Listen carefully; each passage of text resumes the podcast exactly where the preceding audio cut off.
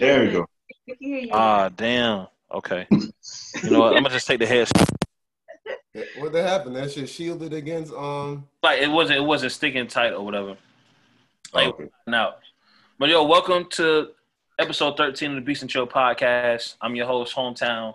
Um, I got my co-host with me, Jasmine Renee, DJ Rowder Fool, and 44. Uh, what's happening, everybody? How y'all feeling? What's going on? What's going on? I'm all right. Feel like this has been the first slow week since quarantine, but um, like as far as things happening like on the internet, it's just been like a couple major events. But other than that, ain't nothing really. True. I mean, I'm over here looking rough as ever, but I got me a hair appointment coming up. You know what I mean? So I'm gonna be back fresh on the hair. You know what I mean? Oh, Rasta hometown. bro. Like I like I can't even really enjoy drinking and shit because my mustache. Like I can blow and my mustache like flaps. No, come on, man. Boy, like he supposed to be at the circus with that mustache. you can at least, you don't got no like clippers at the crib. You can just like you know. I did have some, but I kept them under my sink in the bathroom, and like it got wet because it was leaking my in my uh, sink. So I just threw them away. You just gonna have to. You don't got no scissors. Yeah, I, ain't, I, I, don't, trust myself that well to use scissors. Nah, I don't trust myself that much. Oh, But, um, man. don't really have much too too much new music to go over today. Um, don't really have any announcements. Just want everybody to know that uh, next month is Beast and Chill's anniversary month. The official day of the anniversary is August seventh. Uh, still gonna have special guests on the pod. You know what I was thinking? Hmm. I, I was thinking, would it be cool if we had like for the anniversary, right? Let's say the podcast we record that week. Would it be cool if we had all the people from the original, the first show on the podcast, from Jordan, Knox, and Vern, and K Smooth, and then hell's y'all two, Yeah. That'd be hella tight. and then we can kind of just talk about like you know the first the first show that they was a part of, and then like that'd be cool. Yeah. That'd be Yeah, I'm with that. That's not bad at all. Well, yeah. Yeah. On the fly. I know you just thought about that shit. You know Just thought about it. oh man. Um. Nah. So, uh, other than that, no one else have any announcements? Um, I got two more episodes of the Hot Box Top Five Countdown. Um, the last episode will be a viewer's choice, so there will be a vo- voting period for everybody to pick what videos they like the most. They'll be on the last episode. Wait, so when you say viewer's choice, do you mean like the viewers get to submit people that they would like to see, or are you gonna put up people and then you're gonna have them vote for who they want? I'm gonna put up people and have them vote. I ain't no viewer's choice. I'm just playing. nah, okay, that's tight. That's tight. okay. Cool. Look forward to that then. Um, it's still it's still gonna be on YouTube and uh IGTV, right? Yep. Last episode was late. Um, women, women. What you what you Women call it? Wednesday. Yeah, yeah, yeah, yeah. Yeah, some some some nice people on there, man. I, I like it. a lot of Tampa people, some rappers. Yeah, it was tight. I liked it. Cool. Thanks. So like I said, we don't really have, I don't really have too much new music. I mean, I did listen to Joey Badass's uh three song EP drop, um, which was cool. Gave you what Joey Badass does. wasn't nothing too special. I don't know if everybody else had the opportunity to listen to it. Was it black? Was it black as fuck? I would have listened to it, but I was taking care of my nephew all weekend. so- I think it's black. It's it's it's it's just it's Joey. You know what I mean? Joey always been spitting knowledge, so you know Joy gonna give you what Joey give you. But it wasn't nothing that was like, man, I'm I'm putting this shit on repeat. Like I haven't really done that with anything that came out this week. So, So it wasn't nothing like devastated. Uh, nah, it, it damn sure wasn't no devastated. It was. It felt like um, what's the one video where he was like walking and then he was like floating, Christ conscious or some shit like that. oh, to give you those vibes. Okay. Yeah. So um, but yeah, I, I didn't really. Anybody else listen to anything? Um, still listen to? Key Wane dropped this crazy outside, which is cool because that's one of like my favorite like newer producers. I haven't listened to it, but I plan on it, and I will give you the recap. Yeah, yeah, yeah. Um, Jhené Aiko dropped Chilombo a deluxe, so she, so she added a couple Yeah. tracks to her regular Chilombo. Um, for those that want to listen, Kyle dropped "When You See Me, I Am Famous." Someone said it was pretty See good when on I'm Twitter. famous. That's what. Somebody said it was pretty good on Twitter, but I've been. I, his list bothers me. Like it bothers me. I can. Some people have lists and it's okay. You listen to Boogie, Yeah, so he got a list. but it doesn't bother me.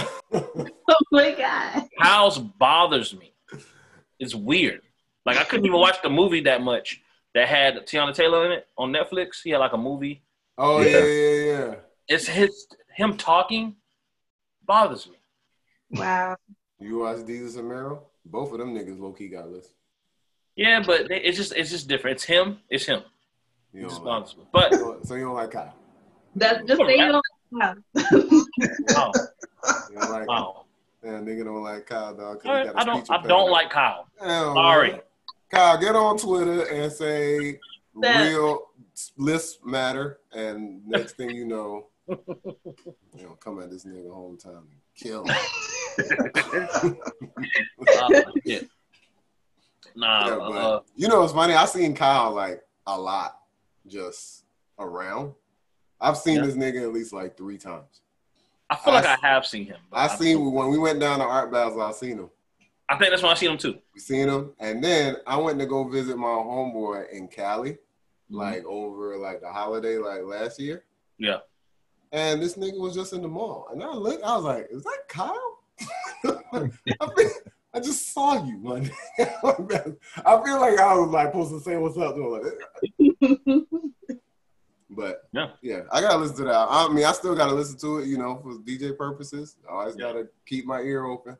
So I'm a, I'm a, I'm gonna pull up on that. But um, pull up on that Key Wane Gotcha. just because I know that shit about to be tight. Oh yeah, Jed previewed new music.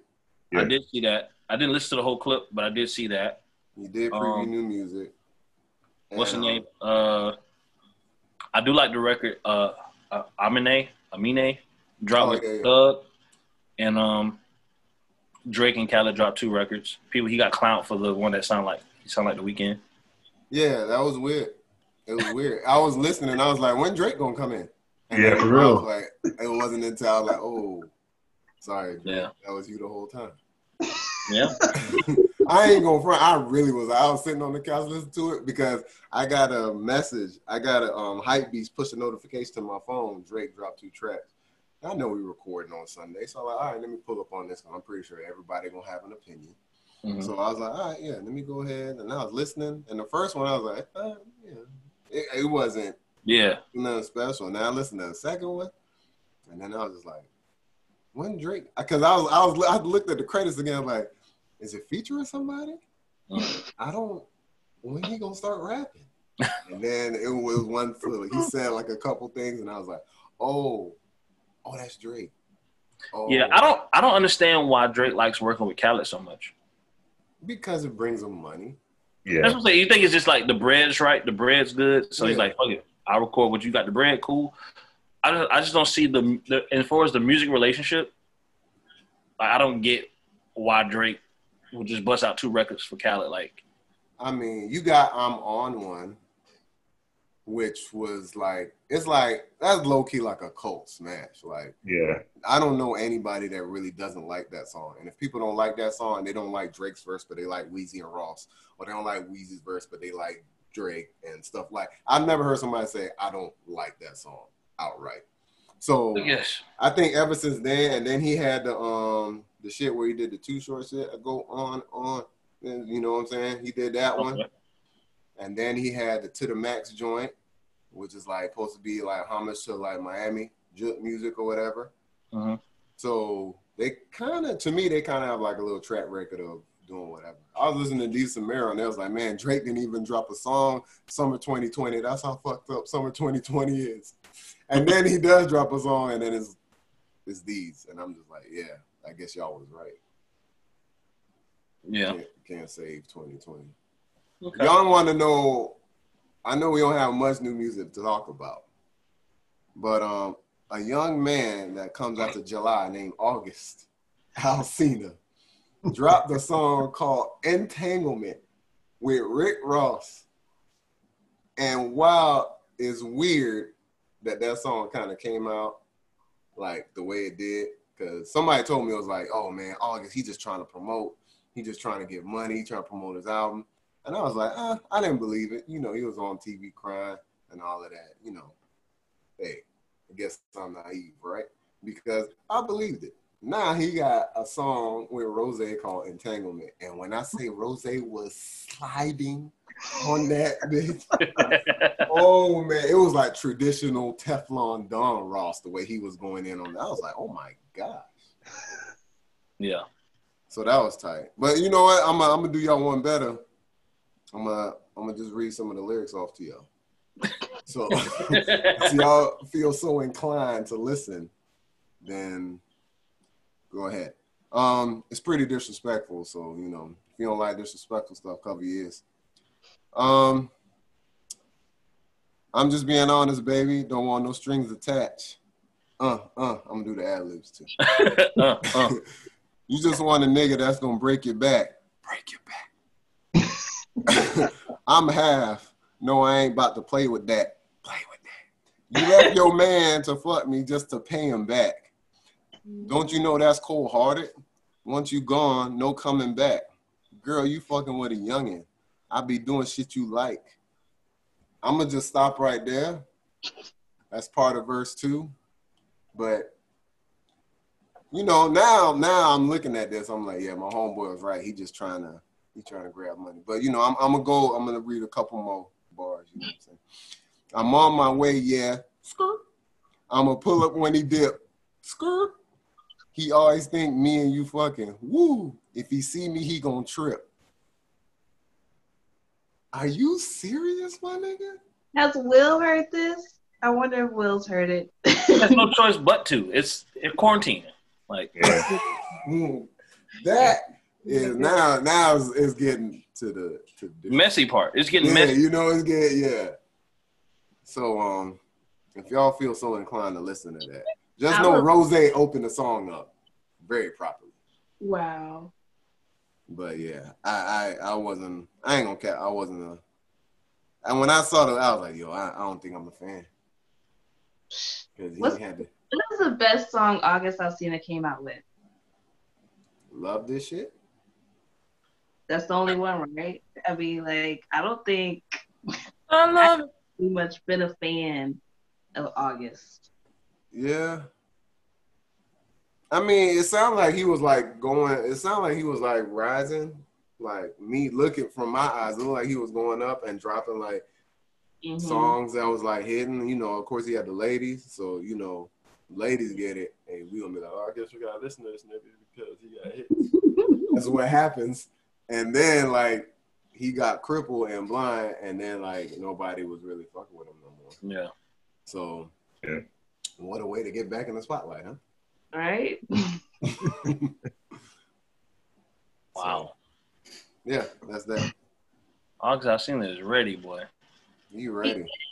We're ready for war. Yeah. But yeah, that recaps new music. So Oh man, um, I think I think I want to uh, I want to bring Kenna on to kind of talk about the Kid Cudi shit too. I know we kind of want to have our special guest on as well. We got our special guest, Kenna, 109 Kenna, MC Kenna, K the God, whatever you want to call him. Beatmaker making Uh-huh. Kenna. Before before I, before we bring him on, um, how about you just go ahead and start with um sneaker news? Oh, sneaker news. All right. So this is what we're looking at. Um couple new things coming out. Um uh, what the Jordan 5 is supposed to be coming out. One of the shoes is Raging Bull Red. The other shoe is like Tokyo Yellow with a bunch of different soles and accents to it. Um, looks pretty crazy. You can see pictures online if you want to pull up on that. Um, Ronnie Fee or Ronnie Fieg, however you say it, the dude that owns Kith, he's about to drop some Asics. So Yeah. for those that love the Kith collabs, he had he previewed like three pairs of Asics. Apparently, he was supposed to drop um Olympic clothing too, which is that's a big flex because Olympics supposed to be this year. So he was supposed to go ahead and drop them Olympic um clothes. He's just gonna drop like two pieces, and then the rest he's gonna bring out later. Um, they debuted like a picture of the off-white Jordan Five, which they look kind of dusty compared to the blacks. They like white, but they like kind of off-white, no pun intended, and they just look kind of weird. But you already know what, what's gonna happen with that. They're gonna sell out. Hmm. Um, Japanese cartoon Doraemon, they got like a Nike SB coming out. They're pretty basic looking, um, white with blue accents around it. Pretty tough. And then um, Black at Nike Instagram account shut down after alleging racism at the brand. So this is weird because Nike was doing all the we finna pay all our workers and Juneteenth y'all got it off and paid, and now there's an Instagram account alleging racism against the brand, which was weird. But um, you know, I'll look into that a little bit more. Mm. As far as sneaker releases, um, for those of you like Nike SBs, um, the Grateful Dead Bears, those are coming out. The orange ones are coming out exclusive one exclusively the 18th at um the San Francisco FTC San Francisco skate shop. Um, the green ones they're coming out at select skate shops, and the yellow ones are coming out at all the other skate shops and sneakers app. Um, both the green and the yellow ones come out on the 24th. But other than that, um, this weekend you guys are looking at the off-white fours Hmm. and all like pale, when all off-white, beige if you want to say. I got a confession. What's up? Sorry to interrupt the sneaker news. No, no. What's up? So, I've been fucking duped, man. Oh man. They Uh, canceled, they canceled your order on the on the 11th. no, I canceled my fucking order. So, for all those who know sneakers app, right? Yeah. You probably haven't really hit on anything, and when you do, you feel amazing. Well, I did, and You got the wrong size, nigga, because it was women's. yes, Oh man. So check me out, check me out, check me out, check me out, check me out, check me out, check me out, check you Oh. set a profile. You set a profile. You set your sneaker size. You say you, you're a male, and you set your sneaker size. However, when you purchase a sneaker on there, it allows you to change your shoe size. So the 11s that drop, you click on it, right? It show you the price. You click on the price, and then you select the available size. Most when you first hit it, they all available. So I selected size 12, purchased it. So then when I checked my confirmation, when it said track your package, I was like, why does it say a woman's 10 and a half? I don't, I, did, I selected the size 12. So there's got to be an issue. So I called. Apparently, it was pretty easy to get the to Nike's customer service. And um, I was like, I selected the size 12 and I ordered it. They was like, oh, it looks like it, it defaulted to your profile size. So you have to change your profile size when you're ordering the sneaker. And I was like, then why do you give me the option to select a different size on the shoe? Hey man, apps be buggy, son. So I was like, damn. So I basically I stopped the, the shipment, had to return and get my money back, man. Damn. Well, I I keep a lookout for you, dog. If, if it restock, I send the link to you. know what's funny? I just did that this morning because off-white fours, they're women's sizes. So I went to my profile and change the size up so I'd be straight. But damn, that's Uh, Yeah. cold, cold blooded. Yeah, that's tough. But other than that, only other shoes releasing on 25th is um the silver Air Jordan ones, highs. People gonna be after those. There was a Japan exclusive back in the day, and Giannis um debuts his um Zoom Freak too on Saturday as well. But yeah, that's about it. True. Appreciate the sneaker news. So, as everybody can see, uh, a special guest, my brother, the homie Kenna, 109 Kenna, K the God, Coach K. You know what I mean? What's happening, bro? Kenna. I can't hear him. You can't hear you, bro. Oh shit. Hold on. What? Oh wait, say something again. You hear me? Yo, we Oh, hear yeah, you. yeah, all right. What's up? No, man, I like that. I never heard Coach K before, bro. So look at this. So basically, hometown making up making up nicknames on the Whatever they call you. I was just throwing it out there, man. For today. What up, Kenna? What's going on, bro? How's Miami, dog? Miami, bro. The thing is, it's beautiful, but the problem, I moved the week before everything got shut down. So Oh, in my head, I was saying this yesterday. It still feels like I can make it to a gyros in like 20 minutes. Like I still feel like I'm in Tampa. Like, cause I haven't like, yeah, I moved and everything, but like, Yeah. I haven't seen enough shit that it looks different. You know what I'm saying? Like, oh yeah. so it doesn't Mhm. feel like I really like I know it, but I don't know it. Like Hialeah looks exactly like town and country. Mm. So it, it doesn't feel any different at all. And like Miami is great. And like something that I hated is like, man, I grew up eating nothing but Tampa food. I never lived anywhere besides Tampa. And everyone's telling me now the food in Miami's better, the food in Miami's better. That's not true. You just have like the thing about Miami is you just have so many more options. You know what I'm Okay. Uh, like in Tampa, you have this is this is my pizza spot. I go here.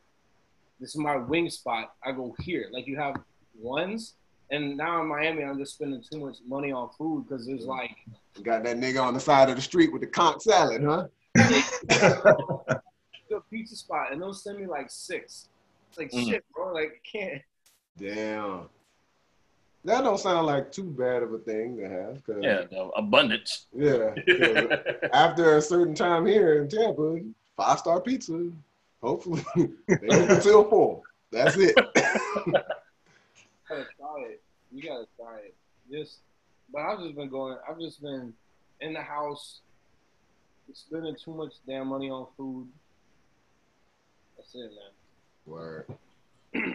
Well, hey man, uh, glad to have you on the show, my brother. You know, it's been a been a minute. I know we ain't really seen each other in a minute besides FaceTime meetings and whatnot. Yeah, But bro. um, That's what it's been. You know, episode thirteen, the Beast Chill podcast. You're our third guest. You know, um, also, uh, just want to talk about what you've been up to, man. What you got, what you got going on, and and kind of just kind of let people know what the fuck is it that you really do. Yeah, man. Um, I've been, I've been in a weird phase where like I'm trying to.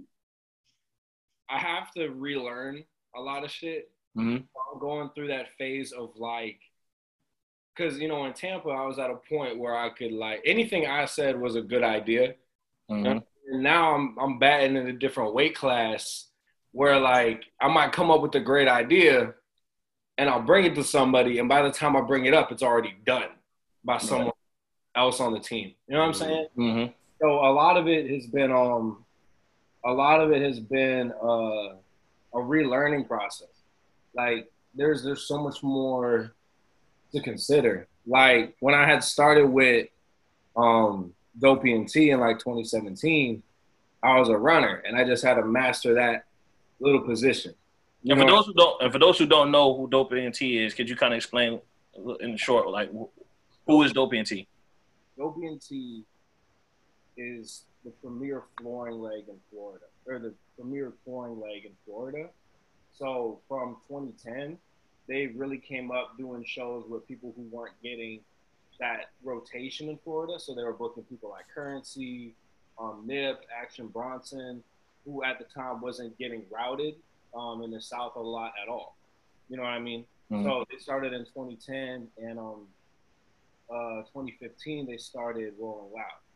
So when um I started with Dope in 2017 as a tour runner, so I would fulfill the rider that an artist has. Like, hey, each day on the tour I need this, this, this, and this, and they're usually like like 10 pages long. But by the time they make it to Florida, they're like, nobody's eating these Starbursts. Don't get the Starburst. Nobody's eating this. Don't get that. Like they figured it out. You know what I mean? Um, but no, so I remember when I started there, I just had to master the position. Like as much as you want to go and do whatever else and touch whatever else, you're not gonna do that until you know your current position can be out of sight, out of mind. Like they send you with a budget, go get shit, figure it out. You know what I'm saying? And um, when you come back and you can do that without a problem, then we can move on. So, you know, I had reached a point where, as far as like my duties on the tours went, um, I was straight. Like I had maps, like I had um, I knew every Chevron in Tampa and Orlando, Mm-hmm. flavor of backwoods they sold. So like the rider was like, oh, I need, you know, I need, I don't even, bro, I don't even smoke, so I don't know what they're called. I just know the colors. Like, oh, Chevron on 60 got purple. The Chevron on 60 by the subway got purple backwoods, and then the Chevron that's on the way to the Hillsborough Walmart, they got yellow backwoods. So Right. based on what's on the rider, I knew where it was. Same thing with Orlando Mm-hmm. You know, you, you master that entire position. And um, yeah, so I'm in the same thing. You know, I got I got brought on the team. Shout out my coach. I got brought on um Rolling Loud in March. That's what I moved down here for. So it's just a, it's relearning it again. You know what I mean? give them give you know you got these very simple tasks do it without fucking up to the point where it's out of sight out of mind. Like we know matt has that. We know kenna got that. Um when he doesn't have to ask us any more questions when he's handling that by himself Mhm. then we can put something on it. So i had reached a point in tampa where i felt like i could touch anything. Like oh i want to do a show here with this person. Cool i can call him. But now you know it's a different weight class where now i'm little guy again so i like relearn how everything works. Right. you know and it's it's it's it's weird because i got so comfortable to the way that i could maneuver Mm-hmm. in tampa Mhm. and now it's about like a lot of people who know me in tampa know me i just talk and talk and talk and talk and talk but now i'm not talking at all Like, that shit is the truth. when I first got here, I was like, all right, cool, I'm in. Uh, you know, I'm gonna do whatever. I'm gonna call this person. I'm gonna link this up. I'm gonna do this. I'm gonna do that. And um, like I got exhausted real quick. Like I used like all my good, like I used like all my good moves. Right. You know, I mean? it's like it's like I'm on the third date. Like I used all my good jokes and stories already Mm-hmm. to like come up with real things. You know, so like I realized quick that like it's not about like I just wasn't I didn't know everything I needed to know yet. You know what I mean? I had to go back to do the wax on, wax off. Gotta go back being a runner. You know what I mean? Like just Mhm. figuring out Right. how to get the right starburst. You know what I mean? Map out the Walmart. You know, how to you know, but it's good, man. It's good. I like it. Um, you know, it's just it's it's it's just a real it's it's real like it's culture shock.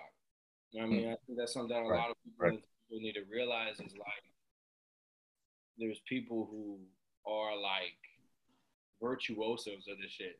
Like I remember when I went to like I went to PV and Blake and we're both art schools and you always have kids who are like 12 years old and they're fucking killing violin. Yeah. You know what I mean? And there's like I never had it translate before, but there's people like that at every corner and position of music. You know what mm. I mean? Yeah. Like, people that you know we might see ourselves as like jacks of all trades. Like, yeah, I can produce and I can rap and I can throw shows and I can do this, but and there gets to be a point where that's cool. Like you want to do that because you become better at communicating. You know what I mean? Because Yeah. you don't you don't want to be an A and R who doesn't know what trackouts are. Right. Just showing up to a session with an MP3, now the Mhm. engineer hates you. You know what I'm saying? Yeah. Like there, there's there's there's points where it makes sense to to be a jack of all trades and everything, but I, what I'm realizing in this experience is like now everyone is in a very defined position. Right. Mhm. You know what I'm saying and Yeah. defined as in like one job title, but defined as in like this is his responsibility. They know that shit like the back of their hand. Exactly. It's like this. He is the this guy. Yeah. You know what I'm saying? So it's about it. It went from understanding everything, touching everything, mastering a, position to Mhm. trying to figure out a way to carve out your position. So like one thing that I can take from this that I would say to people like in Tampa and everything is like if you are given if you're delegated a duty, you need to like master that duty. To the point where no one else can touch it. Like it just wouldn't make sense. Yeah. Mm. It was the same thing when I was booking openers for the dope shows or when I was a runner for the dope shows or anything. Like I Yeah. wanted to, I wanted to, you know, cross my T's and dot my I's so that no one else would make sense. Yeah. You know what I'm saying? Like if you're Yeah. getting the smallest task, you want to make sure that yeah, you could get someone else to go get this rapper's groceries, but they're not going to send pictures of the cart. They're not going to be like, "Hey man, I found everything except these three things, but here's substitutes." Like they don't have Starburst, but they got Star Kids. You want the Star Kids? You want? you know what I'm saying? Like there's there's levels to it. You know what Yeah. saying? yeah. I think it's I think it's pretty dope that uh like I remember when Dope started out like branching out into different cities. It's like, hey, we're looking for interns and we're looking for people that uh, want to get a, a a start into this process. I remember they did that in Tampa, they did that in Orlando, and um because I remember I want to say in in twenty I want to say 2013 or 2014 I had I remember um Tarek hit me up for a Dizzy uh Dizzy show, Dizzy Wright show Mhm. that he had at Orpheum, and he hit me up about booking the openers. He was like, "Yo, I gotta get people that can sell tickets." I was like, "It's two days before the show. Ain't nobody finna sell no tickets in two days. Tell you that right now." He was like, "All right, well, just get get someone you think would be dope for the show." So you know me, Yeah. I put my homies on. You know what I mean? I put my homies on with the exception of a few other people, but it's like I just like, all right, cool. I had Gatsby on the show. I performed. I had fucking Job perform. You know what I mean? So they they've always been pretty open with like people that they work with. So I always respect them for that. You know. And Jasmine, as you can see, how me and Kenna can work really well because we're two long-winded motherfuckers that can just talk forever. Oh, yeah. Them niggas is talkative as as, as you can see, while we uh, while we But y'all still cool. Y'all cool, man. Y'all cool because I can't. I don't talk much at all. But Me I let y'all have it. Oh, man, we'll we'll get on call. It'll, it'll be a 45 minute call, just like waxing on ideas. yeah, yeah. But they're good people, man. They really um, it's there's a lot of freedom. You know what I mean? Mhm. And a lot of it is, and the scary part is like, especially with you know Matt and Tarek, there's a lot of trust. yeah, I mean, just trust that you'll do it. Like until you fuck up, there's no expectation that you'll fuck up, which is cool. yeah, So, like you know when you come from typical nine to fives where you're consistently monitored Mhm. you know what i mean it's like there's a lot of trust that you'll just figure it out like if something comes up you'll just figure it out you know Yeah. um, but no they definitely um they vet everything real well. You know Yeah. i started before i was a runner i met will when i opened for Curren$y through gats which was like 2015 or something like 2014 or 15 and then um i went from doing that to just keeping base you know what i mean? And like me and wilson did another show. He managed me when i was making music for a short time. And then. It turned more into a mentorship you know so i feel like a lot of it is his patience and like vetting me yeah, you know, because a lot of it isn't even, a lot of it isn't even textbook knowledge. You know, a lot of it is um, behaviors and attitudes towards things. hmm You know what I mean? Like small, small behaviors that make you easier to be around. You know what I mean? Musically Yeah. you know, and that's something that took me from 2014, which was my first time doing anything with a bigger company or a big artist, to now I'm still working on how to be compatible for that environment. Yeah. You know what I mean? You want to be the you not only do you want to be like the easiest person to work with and the best person for the job, like you know, it, it's a 24/7 job. Like you might only be working on something for X amount of hours, but it's down to even like how you talk to people after it, how Yeah. people, how you accept things, you know, your tone when you say shit. It all matters. You know, Right. you just want to make stuff. You just want to be a part of something and be the smoothest part of it.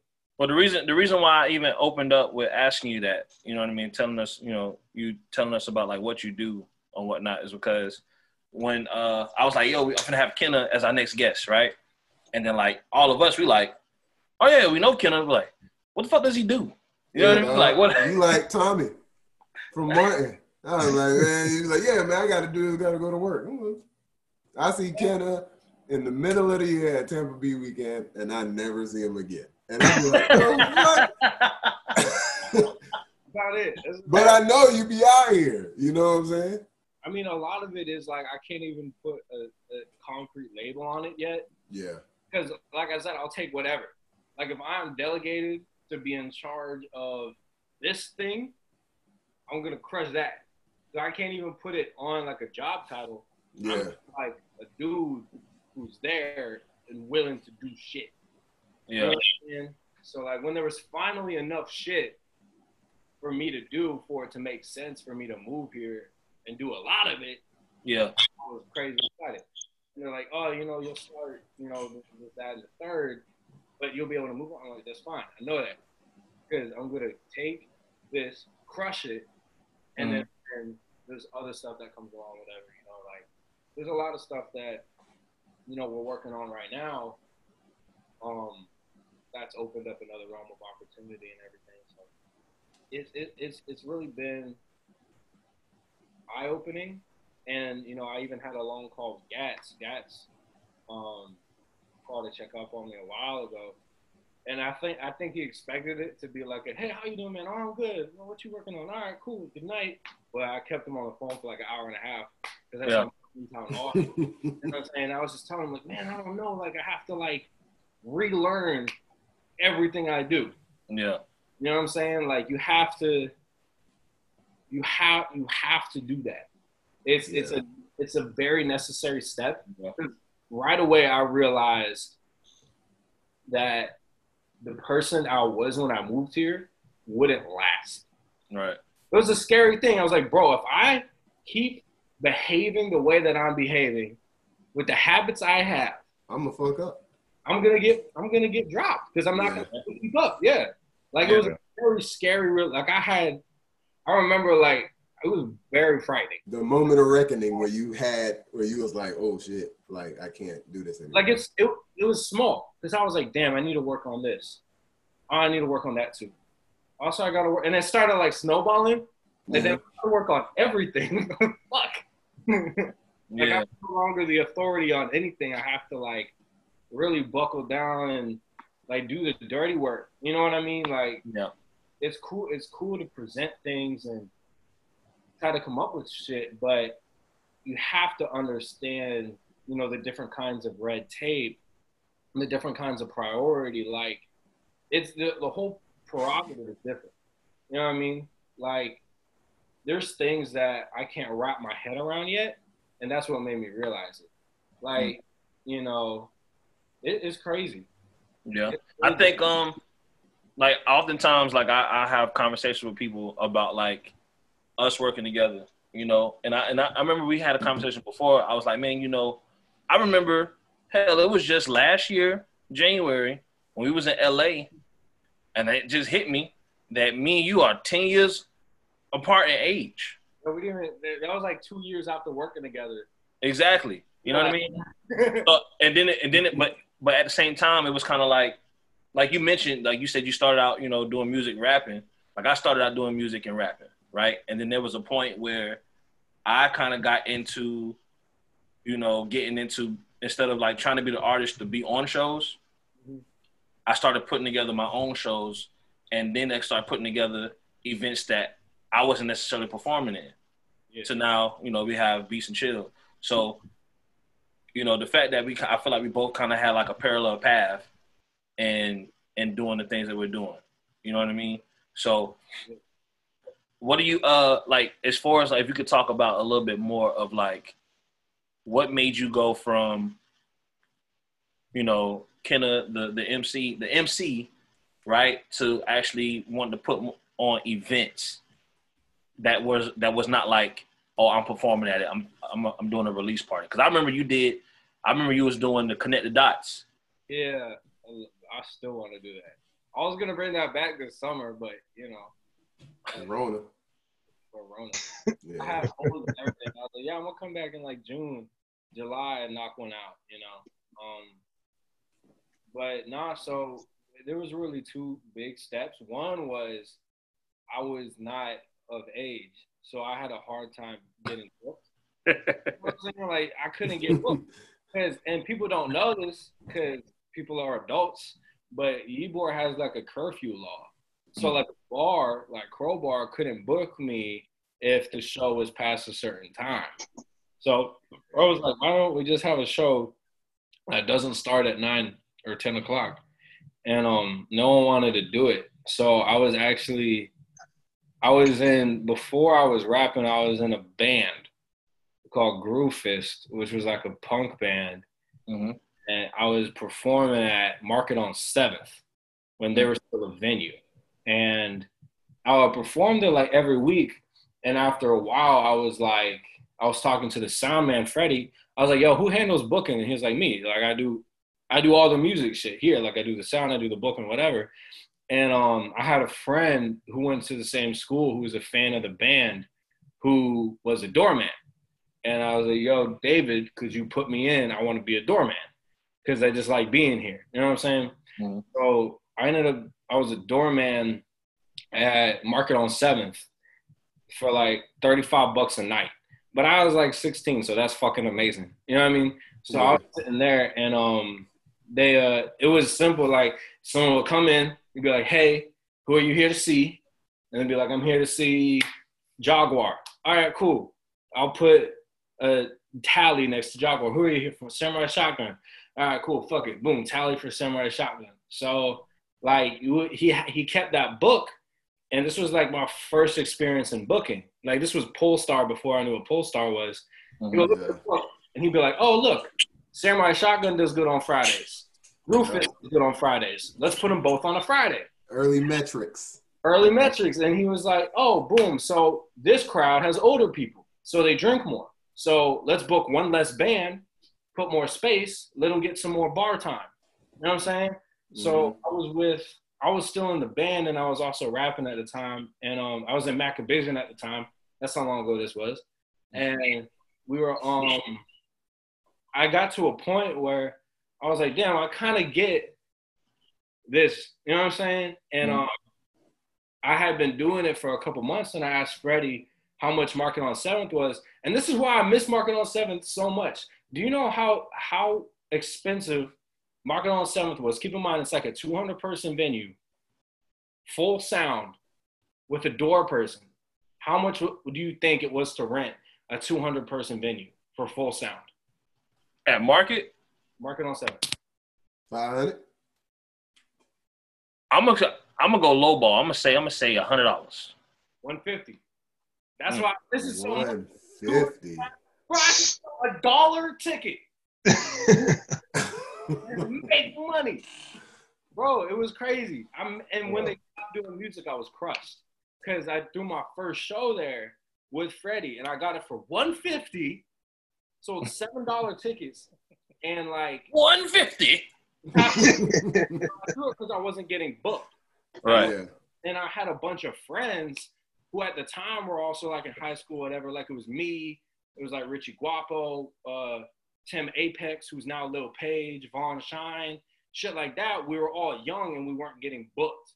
You know what I mean? So I threw a show that started at seven, and it did well, but I was still broke because I was a child, and I had a partner in it. I had a partner in it who was doing like media stuff and um, it was Chiefers. So it was the Chiefers' choice, and it was the first Chiefers show, and it was also my first show. And it was um, Debonair was vending there. I think there was someone else, but it was crazy. So I, once I did that, I really liked the game of a show Mhm. like the idea of piecing everything together, communicating with everybody. I had a knack for that. So I was still doing, I was still throwing shows and rapping until I remember Wilson told me something. He goes, "Look, it was, and it wasn't even like a lecture. It was just in passing." He said, "Some people only make music for themselves, and that's okay." And at a, at some point, I was like, at that point, I was hot headed. I was on a lot of drugs. And I was like, fuck that. I want to make money. No, I'm the greatest of all time. And like a year later, I started realizing that I only make music for myself. You know what I mm-hmm. mean? Like it started sinking in that I make music because I like to, and I don't necessarily like the steps you have to take to be a good artist. Right. I didn't have any concern for that. I was like, here's some songs I'm rapping on. I like them. Here you go. That was it. So I started taking um taking events more seriously Mm, okay. because I um and it wasn't even conscious. I was just making like I was in a s- I was in a rotation where I put out like I put out like three or four tapes in like Yeah. three months in like 2016, and I had a really good momentum. And then I remember like I was still making shit at the same pace, Mhm. but I what I didn't want to like give it away. And then after a while, I realized I was only making shit for myself. Like What what made you realize you was making shit for yourself? What was it? it was a couple things. It was like I couldn't like I didn't try to craft something. You know what I'm saying? Right. Like like all my great artist friends have like I want to aim for this, I want to do that. I want to um real quick. Oh god, not an easy time. Okay, so I was like, I, I wasn't um aiming for this, doing that. You know what I mean? I wasn't trying to push myself forward. I was just, hey, I like that beat. I'm gonna write on it. I'm gonna record on it. I'm cool. Like there was no, I wasn't even taking it a step further. Like I wasn't even getting track outs. Like really, my music was just all freestyles. You know what I mean? Mm. So there was a while where I was like, maybe I could do Team Backpack or something. and then I was, um, but I didn't like making songs. Like something was frustrating. But the problem is, I don't know if you know this, but people like listening to songs, but I didn't like making them. So like I didn't want to make something that would make you feel something. I just Right. wanted to rap really good. so you you talking about when you say songs, you mean like something with a concept? A Yeah. concept to it. I had songs with the concept, but they weren't like You, it was like a Millie by Concept. Lil Wayne, just bars and bars and bars. but I wasn't nearly as good as Wayne. And the thing is with so to me, it was just like I did it habitually. You know what I'm saying? So like I was not, I Mm. was realizing something that I was not built to be an artist, like, which is a hard realization. Like I'm Oh. saying it now because I'm very comfortable where I'm at now. But for Mhm. many years, it bothered me. Like, why did I stop? You know, and I just kind of realized that I provide value, not even monetary, but just value to people's feelings. I have a better time. I provide more when I'm Right. doing events or I'm putting networking people together or introducing people or helping manifest something. I have more value there than I bring making music. Now I still make music. You know what I'm saying? I still produce, I still record at home, but I have zero intention of ever releasing it. Like I do it because I'm like, damn, wouldn't it be cool if X, Y, and Z? You just want to get that creative part of you out. Exactly. And it's never even a full song. It might be like four bars, and that's enough to satisfy me. And that's what I mean when I say I, I don't make songs. Because I would, I would start doing that where like I would have 35 second tracks on a tape. Mm-hmm. People don't want that. so I was like, but that's all I wanted to say. And like my engineer Tone, God bless him, he'd be like, bro, you can't do that. Just take another verse. I'm like, no, that's all I want to do. I'm done. That's it. Oh yeah, you really wasn't for the people. And yeah, You really was. here hears so much shit. He knows what people want. And like Mhm. Tone, Tone, I'm gonna talk, I'm gonna talk shit for Tone. Because Tone never talks shit for himself. Okay? This man has crazy credits. From like Ross to Trick Daddy to fucking like he was there for like mad um Tampa hits. You know what I mean? He works with Chris, you know, Cristal, Javon Black, Lil Key all the time. He's in the Busted Wide Open video. You know what I'm saying? he knows what works. He knows. Not even just on a joke level, like he knows how music works. Mhm. And me and him, like even me and Tone's relationship changed. Because it went from I was recording there for like you know, seven years. And then it turned into me just taking my artists there. It turned into me popping up events there, popping up private sessions. Mm. You know what I'm saying? So the same way that it evolved with Wilson, who was managing me making music at a time, um, you know, evolved with Tone, which is, you know, it goes to say that you, you, you know, when you make like a career change, Mhm. when you take a left turn, people are scared of losing like momentum, but it, you just, it literally, and I'm not, and it's minimal effort, but Mhm. still know you, even if you met them through something else. Right. You know what I mean? Like, how many friends do you have from high school, but you're not in class together now? You know what I'm saying? It's the same thing. It just channels somewhere else. And Yeah. like, I was, I was scared of losing it on the turn. Like, I was scared, like, man, if I'm not making music, is like, and that's very practical. If Yeah. I'm not making music, why would an engineer still fuck with me? hmm You know what I'm saying? Yeah. you just gotta find a way to make it work. Like it's very, very um reasonable anxieties to have, you know. And you know, I started realizing even with dope, like I was still throwing my own events, but I realized I could I was, you know, it was through a lecture as well that I realized I could still provide value to them. You know what I'm saying? Um which Before was you get into the next next topic though, Okay. what you don't so technically you don't rap, but I did hear you say that you produce and stuff like that. So how are you are you that way with your production as well? Do you still like oh I, I make this because I it sounds good to me?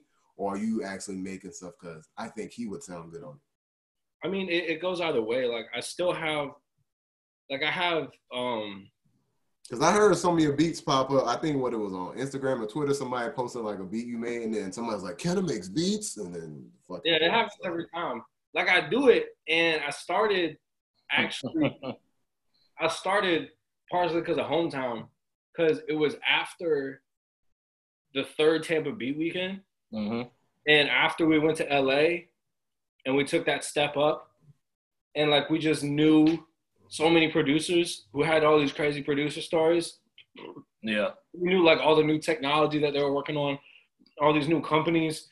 And it got to a point with me where I was like, damn, making beats, like after three years of Tampa Beat, I was like, making beats sounds pretty cool. Like, how can I do this? Because like, you know, like, imagine you've never made a beat, but you're having in-depth production conversations for three Yeah. years. And That was is true. not ever, you know what I'm saying? So Yeah. it just got to a point where it's like it's kind of I feel like I feel like I need to. It just sounds so cool. So it started like last year, you know, about a year ago, and yeah, man, I just make shit that I like, and sometimes people like it, and I'll give it to them or whatever. But Mhm. you know, a lot of the shit I do is just like, it, and every rapper has this. Just so you know, every rapper hears a song and it's like, man, if I was a producer, I'd sample the fuck out of that. And then you go and you try it and you realize, oh, this is why no one sampled this. This like garbage. You know? That happened to me a lot when I started producing because I know producers go through that. Cause like you'll have an artist that's like, yo, I have an idea. And like to them it sounds great up here. But to a producer, it just doesn't make sense. At all. You know what I'm saying? Like someone who helped me a lot was Vern. Vern is an amazing fucking producer. Like little things. Like I remember I was working on me and him were doing something at his place, and I was trying to write a melody, but he already had, and we were switching out the melody, so he already had the drums laid down, and I was trying to write the melody while I was listening to the drums, and of course it's getting like static. Like now the melody's revolving around what the drums are doing. He's like, anytime you write a melody, just turn the fucking drums off. Like, or if you're writing like a counter melody or a harmony, turn the fucking drums off because you're gonna get stuck inside the box of what that's it. You know what I mean? So, because you think about it, when you sample, that sample was not created with your drums in mind. Yeah. So it's the same thing when you write a melody. Um, so yeah, Vern taught me that. Vern taught me a lot about what makes Shout out to Vern, man. sense. Yeah. Because I'd be like, yo, Vern, because he produced a lot of my shit. And when I was rapping, I'd be like, yo, do this, do that, add this, add this. And the one argument we always got into, I was like, put 808s on it. I want 808s. I want 808s. I need to have the trunk shaking. Bro, he was like, Kenneth, this beat wouldn't make sense with 808s. I was like, what do 808s make sense for everything. It's just, mm, and like, what I didn't realize what he was getting at is like the frequency of the sample. Yeah, You know what I'm saying? it'll And clash. It'll clash. It's, it clashed. And I remember I bugged him so bad. He was like, fine, fuck it. I'll put 808s on it. And then I got it, and I was like, Vern, I don't like this. And he's like, I told you. I told you it wouldn't make sense. I'm like, all right. So 808, don't go with that. Vern, I don't like this. You're, you know what, Vern? You're right. He's like, I know. You could have saved us a whole week of doing this. But um, nah, bro, Vern taught me a lot, and like knowing those things even helps today. Like if we're if we ever work on something producer related, and you need somebody who can communicate that versus, you know, like a sponsor or something, being the fact that I understand how this works. You know what I mean? Right. Like, Instruments and Roland won't sponsor the same thing. Mhm. Yeah. And, um, understanding how things work at their core makes it easier to communicate with these companies too. Because how you know it made it harder to get like um, music production companies to sponsor us if we don't understand how music production works. Because Right. not even like as far as closing the deal, but how do we make it more cohesive? Like if we really understand what this is, like bro, like for years I didn't know what fucking Omnisphere was. I heard it all the fucking time. Santos, Jordan, on them, like man. like in my head, I was always like, just play cooler keys, just play cooler notes. Or like gross beat. I was like, what do you need gross beat for, bro? Just come up with a better melody. I thought like that for three years until I started coming up with melodies, and then realized how cool it was to just drop something on it, and now it sounds cooler. You know what I'm saying? Like, Yeah. you know, so like, um, understanding how shit works makes those partnerships run smoother too. And I think um when you say definitely understanding how how things works, you know, kind of helps enable your ability to connect other things to kind of make a whole impact on whatever project base you have. So like one of the things I learned like working together, one of the things I learned from you was like early on you were you were a huge analytic person. Um that was never really my forte. I was more so just kind of like, you know, I'm real big on like creating moments, things that are cool, and just like, all right, this is this feels right, this will seem cool. And I always thought like you came in, it's like, hey, you know, if we're able to do this, that means we're able to prove this. So th- this means that we can take this here, and this makes sense numbers wise. And your your your biggest thing was always making sure that we have to be able to the same way I want to be able to explain a story and a reasoning behind uh, uh, this this product via imagery and, and events. You did you want to do the same thing when it came to numbers, right? In the business side. So I always I always I learned that and made sure that okay, moving forward, I, I try to make sure I keep that mindset with whatever I'm creating, whether it's a podcast, whether it's, you know, this type of event, you know, or this type of YouTube show or whatever. It's like, okay, the numbers and the analytics, you have to have some type of knowledge base in that because you have to be able to prove to other things in order to start creating an income. That's how you get the sponsors involved and collaborations and partners. Because no one's not going to do anything if you, you can't get the wheel turning. You know what I mean? So that's something I, I, I learned from working with you. But like, how did it like? I know you said that you got that from the Market on Seven show where you got the chance to see like, okay, this is how this is making sense. Where did your knowledge come from in communicating with businesses and getting them involved with like independent shows or artists and stuff like that? Like, how did that? What did you get that from, or like, what if, what what inspired you to kind of like get into that form of like communication? Because anytime somebody come to me, I said, "Oh, come to the sponsors. Can I talk to the sponsors?" That's what fucking happened. I remember that. What was um what really did it for me was the the moments that you taught me about, right? That you can't have analytics without those Right. memories.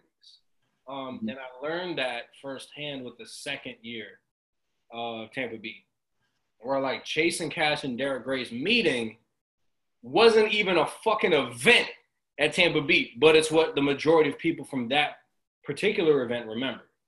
Um, Right. So for me, and that's what Chase N. Cashe remembers, and it's one of the reasons why he likes us. But I um in that it gave me a new perspective when it comes to like partnerships. Mhm. And like I've learned even more now, which is great. Um but early on, you know, Wilson opened up a realm of options for me that I didn't think about. Like really when you think of a sponsor, you don't know what happens besides we put a logo on it Right. where we fucking um naming rights powered by brought to you by you know what i'm saying but then you know i would always say yeah that's how i'm gonna get my sponsors i'm gonna put they put the logo on it put the name on it they'll love it and he was like why would they want their name on it Mhm. What does that do for them how does that translate to sales for them you know what i'm saying so it was that question you know and also realizing that there's sponsors and partners of events and other projects that aren't even named because it doesn't translate for them Mhm. it just wouldn't make sense. It, it that's not what they're there for, you know. So what it what it really where it came from is like understanding that at the end of the day, you just exchange value. Mhm. Um, what I realized later was that an event is a is a demographic snapshot. So if there is a company or a product that wants to reach a certain demographic, an event is essentially a focus group for that product. It's a Mhm. large focus group that not like focus groups get paid to test products. This is a focus group that pays to be there. And you know, when Wilson asked me that first question about what exactly are they getting, that's when it's this, the ball started rolling. You know what I'm saying? Like realizing that if someone pays to be somewhere, that means that they spend money to go places. So travel companies. You see what I'm saying? If Mhm. you have if you have a lot of people traveling from out of state, do you offer promo codes or referral codes that you get percentages on? Do you do this or do you do that? Do you like there's there's so much more to look at it than besides it's an event. There's people and they want to get known. Okay, what's the demographic? Okay, this company need wants wants to focus on um, girls. They they want girls to learn about their product. All right, so book a female artist, come back to the company. They'll help support the show. They want, um, you know, there's there's more telltale signs of shit than people realize. Right. Yeah. Oh, and um, Behind the scenes is deep. Exactly. And like something as simple as the dynamic of a free event versus a paid event is like if someone attends a free event, you can automatically start to assume that they're not spending as much money. And you can see the zip codes from where people buy tickets and you understand medium household income. So like, you know, Tampa Beat Weekend is not gonna have fucking Mercedes Benz as a sponsor. You know what I'm saying? I Yeah. can't get a Benz. I don't know anyone with a Benz. You know what I'm saying? Like it, it's about what makes sense. Like how do we really provide value to somebody, and how do they provide value to us? And for a lot of events, it's either in um, the realm of fundraising or cutting costs. You know, mm. what I mean? um, something that I you know tell people a lot is when you're finding sponsors early on, the problem is is that people who throw events locally don't always understand that in order for this event to be sustainable, it needs to make money. Mm. And that's not even about making money. It's not mm. even about throwing another event. It's just a proof of concept. It's like if I spend this much on this shit and you're already charging at the door, so it's already about money. You know what I'm saying? If I spend this much on this and it makes this much, then that means that people think that this is worth this. You see what I'm saying? Yeah. Like if I spend five hundred dollars in an event, it makes four hundred. That means that according to my demographic and my public eye, what I did is only worth four hundred.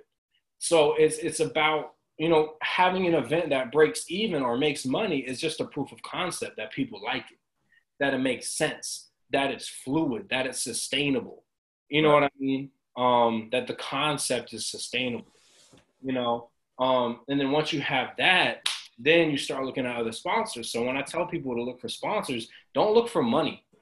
Like your first time around, don't look for money. But if you have a concept that's proven, like I said, if you have an event that breaks even by itself, then if you have a sponsor who can cut costs, you're you're doing even better. Like you're spending money on liquor, you're spending money on alcohol, get an alcohol sponsor who just donates shit. You see what I'm saying? Mm-hmm. You're spending money on um, equipment. Find someone to sponsor the equipment. You see what I'm saying? You can have people spend their money directly on something that that makes your experience easier and less expensive. Because really, the event should make money whether it has sponsors or not. You know what I'm saying? Yeah. Because if you're relying on getting money from backdoor um, avenues, then it's not exactly um, it is not sustainable. You know what I mean? So when I said that the moment, like I said before, the moments matter the most because people want to have an experience. People want to make memories. Yeah. You know, what I mean? So once you have an idea of the memory that will be in people's heads, Mhm. all you have to do is bring it to fruition and prove that concept. You know what I'm saying? And once Yeah. you prove the concept, then you can start providing value to partners. Like with Haunted Trap House, Afro Blues, all those shows have, a, you know, Tampa Beat have a very distinct, um, they build a very certain memory. Yeah. They have, they build certain specific moments, and it can be a small characteristic change of an event, like having a live band, or you know, for people who wouldn't have a band regularly, like how we never had a, a you know, a, rap, a, a show in Tampa with a house band was crazy to me, and then also like with um, you know, Haunted Trap House, why have we never had you know, in the hip hop community, a rap show that had a haunted house in it. You know, even just a small baby one. You know what I mean? Like my, my original idea was hiring people from like Howl-O-Scream and shit or whatever and getting like a whole like shebang. And then me and Perp ended up going with the the sports tents with the trash bags on the side. But the idea is that's enough to create a memory. You know what I'm saying? Mm-hmm. It didn't have to be so extravagant. It creates a memory, and it's just a very concrete idea. Because you know, it can be described in one sentence. Oh, this is a Halloween show with a haunted house when you walk inside. You know what I'm saying? Yeah. Like little things like that help create that moment. Once you have that and you have the concept, then you can start scaling the event, and it starts to get bigger and bigger and bigger. Let me ask you this. So, seeing like you know, seeing because I'm still I'm some of the stuff people may think I know about you and I don't. So it's, it's still like new to me. Yeah, th- these are big fucking diamonds you dropping, Kenneth. I just need to let you know these are big gems you dropping for anybody that don't know. That's why I was just like, yo, I'm gonna. I was like, I'm gonna interrupt him. I'm like, I'm gonna let it, I'm gonna let him talk because this is, he, he's giving out big game right now.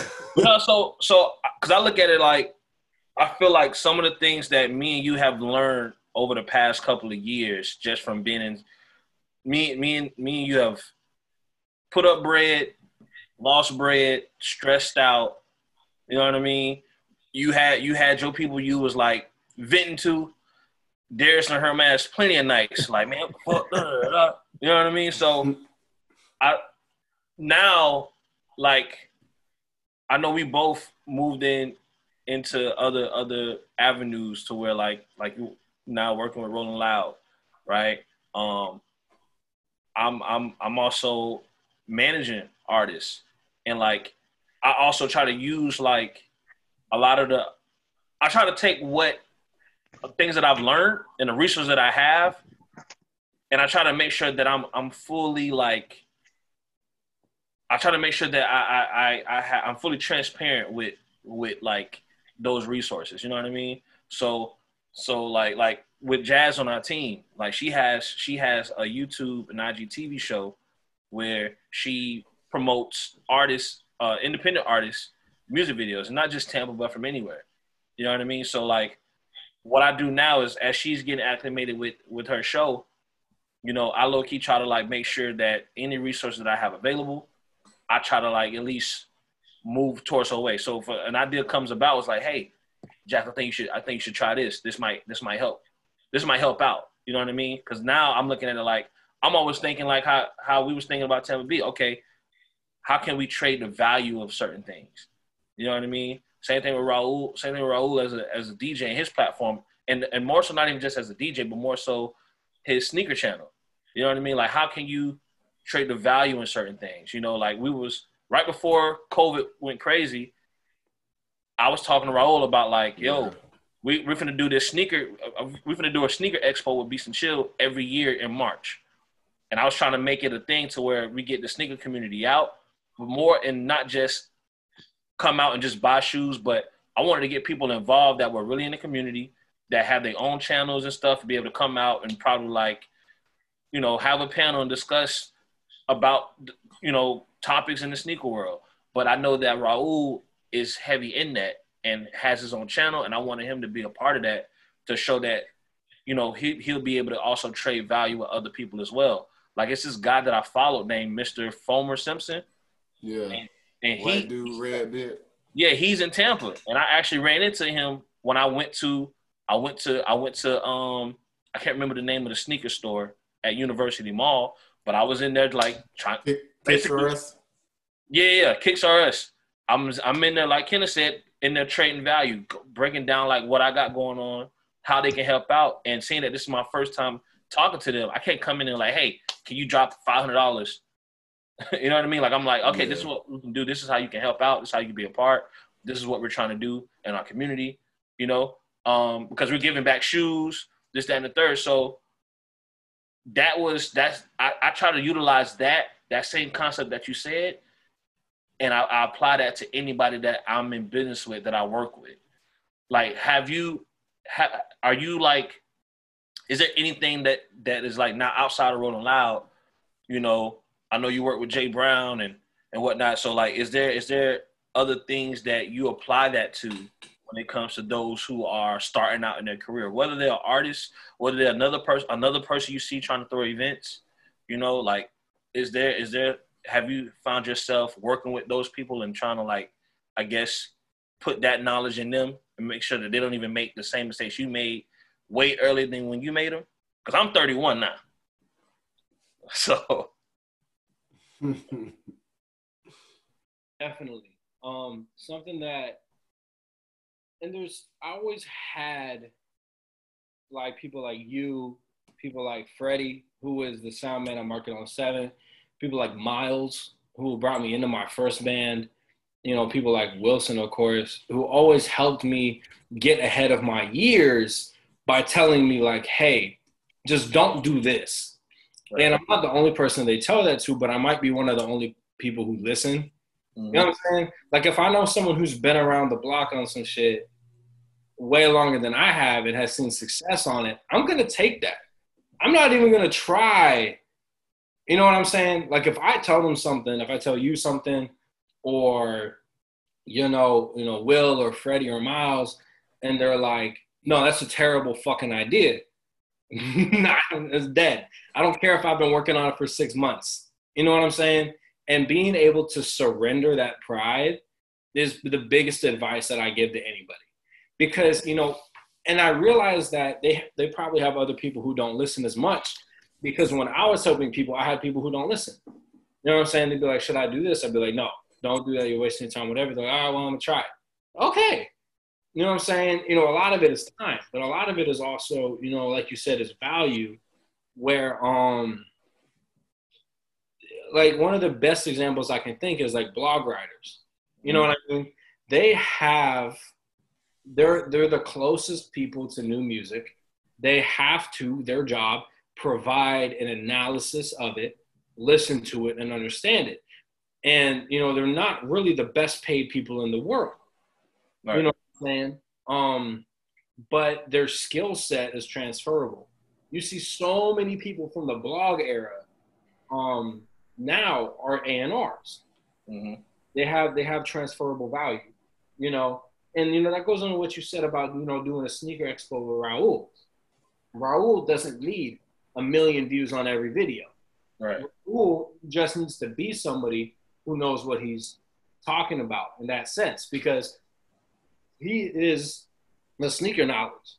He's he he does not make up the entire platform that is the event. You know what I'm saying? Like um the best example is I actually had a conversation with Major Seven, who we had at Tampa Beat last year, the guy who did um he produced Devil is a Lie, he produced Selfish with Future and Rihanna, He produced the intro to Khaled's new project with Buju. He did like a lot of shit.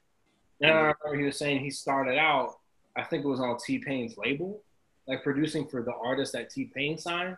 Yeah. You know what I mean? So, but the thing is, is like he's had a very, very strong career as a producer. But, you know, to my knowledge, he doesn't have a beat store. He doesn't have, you know, he has some smash hits. You know what I'm saying? Yeah. But he doesn't like. It's not like every new album that comes out, you know, he's got a he's got ten records on it. You know what I mean? But he produces these very, you know, particular smashes. So Yeah. I was having a conversation with him about that and about sustainability um and partnerships. You know, so I remember I asked him specifically, I was like, bro, I don't get it.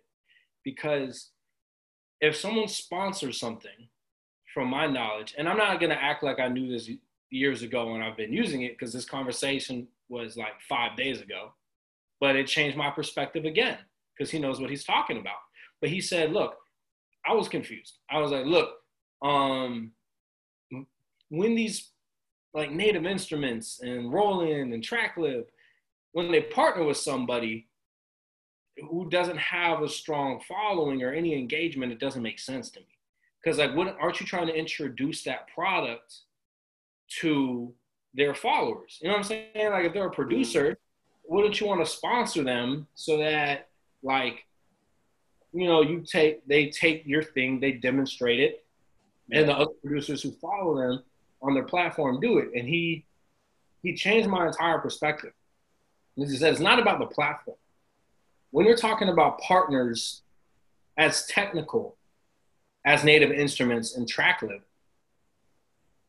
how many producers still use Native Instruments hardware, let alone new 2020 season Native Instruments hardwares?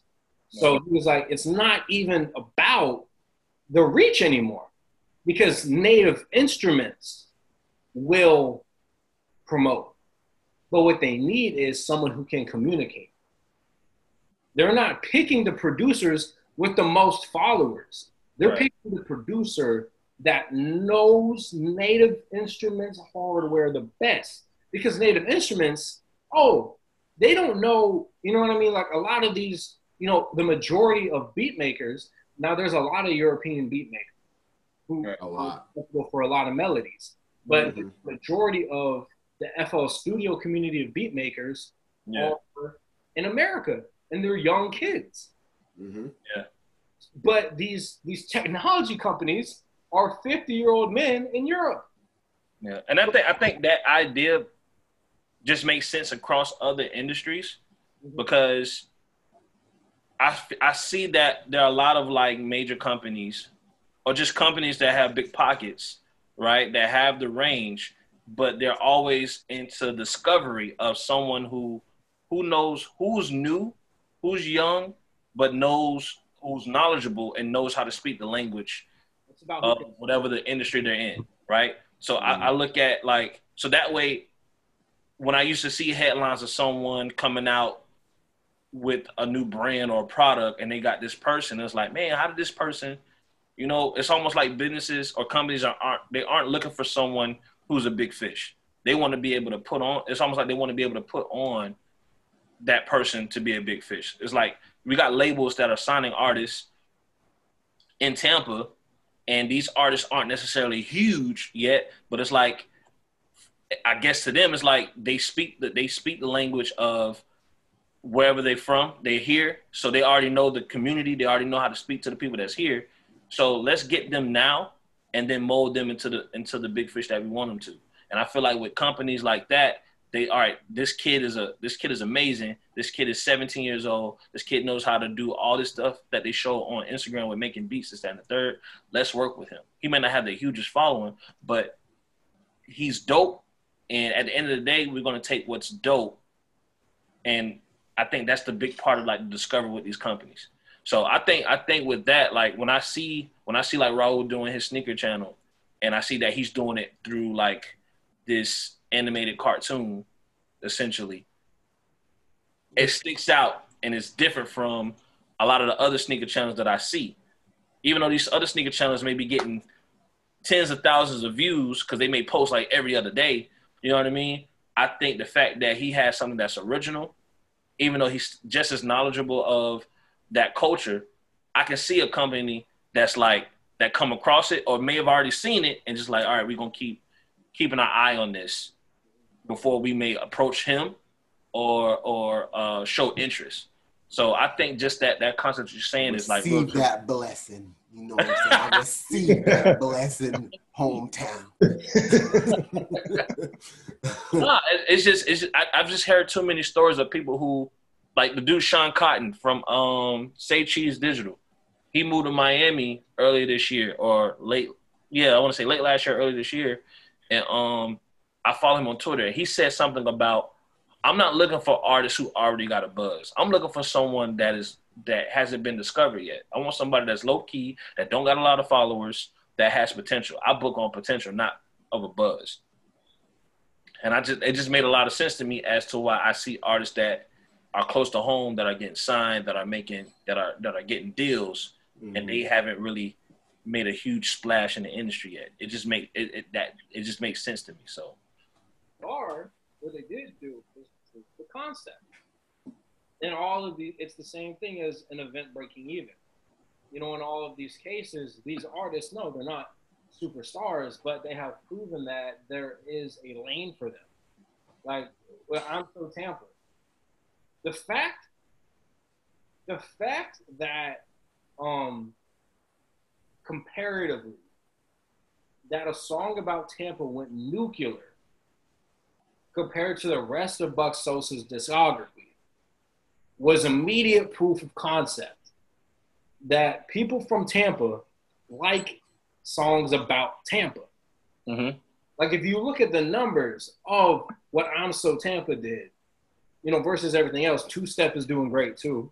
You know what I'm saying? But like that song went nuclear compared to, you know, a lot of the stuff Buck Sosa did prior. You know, um, that was a proof of concept. And bro, he sounds like Tampa.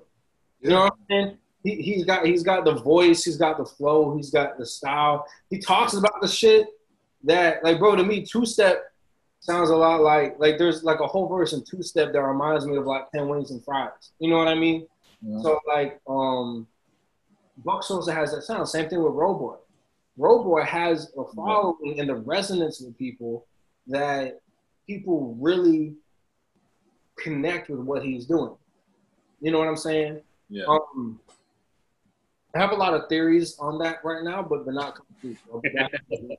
but my thing is also that um, it's about the proof of concept.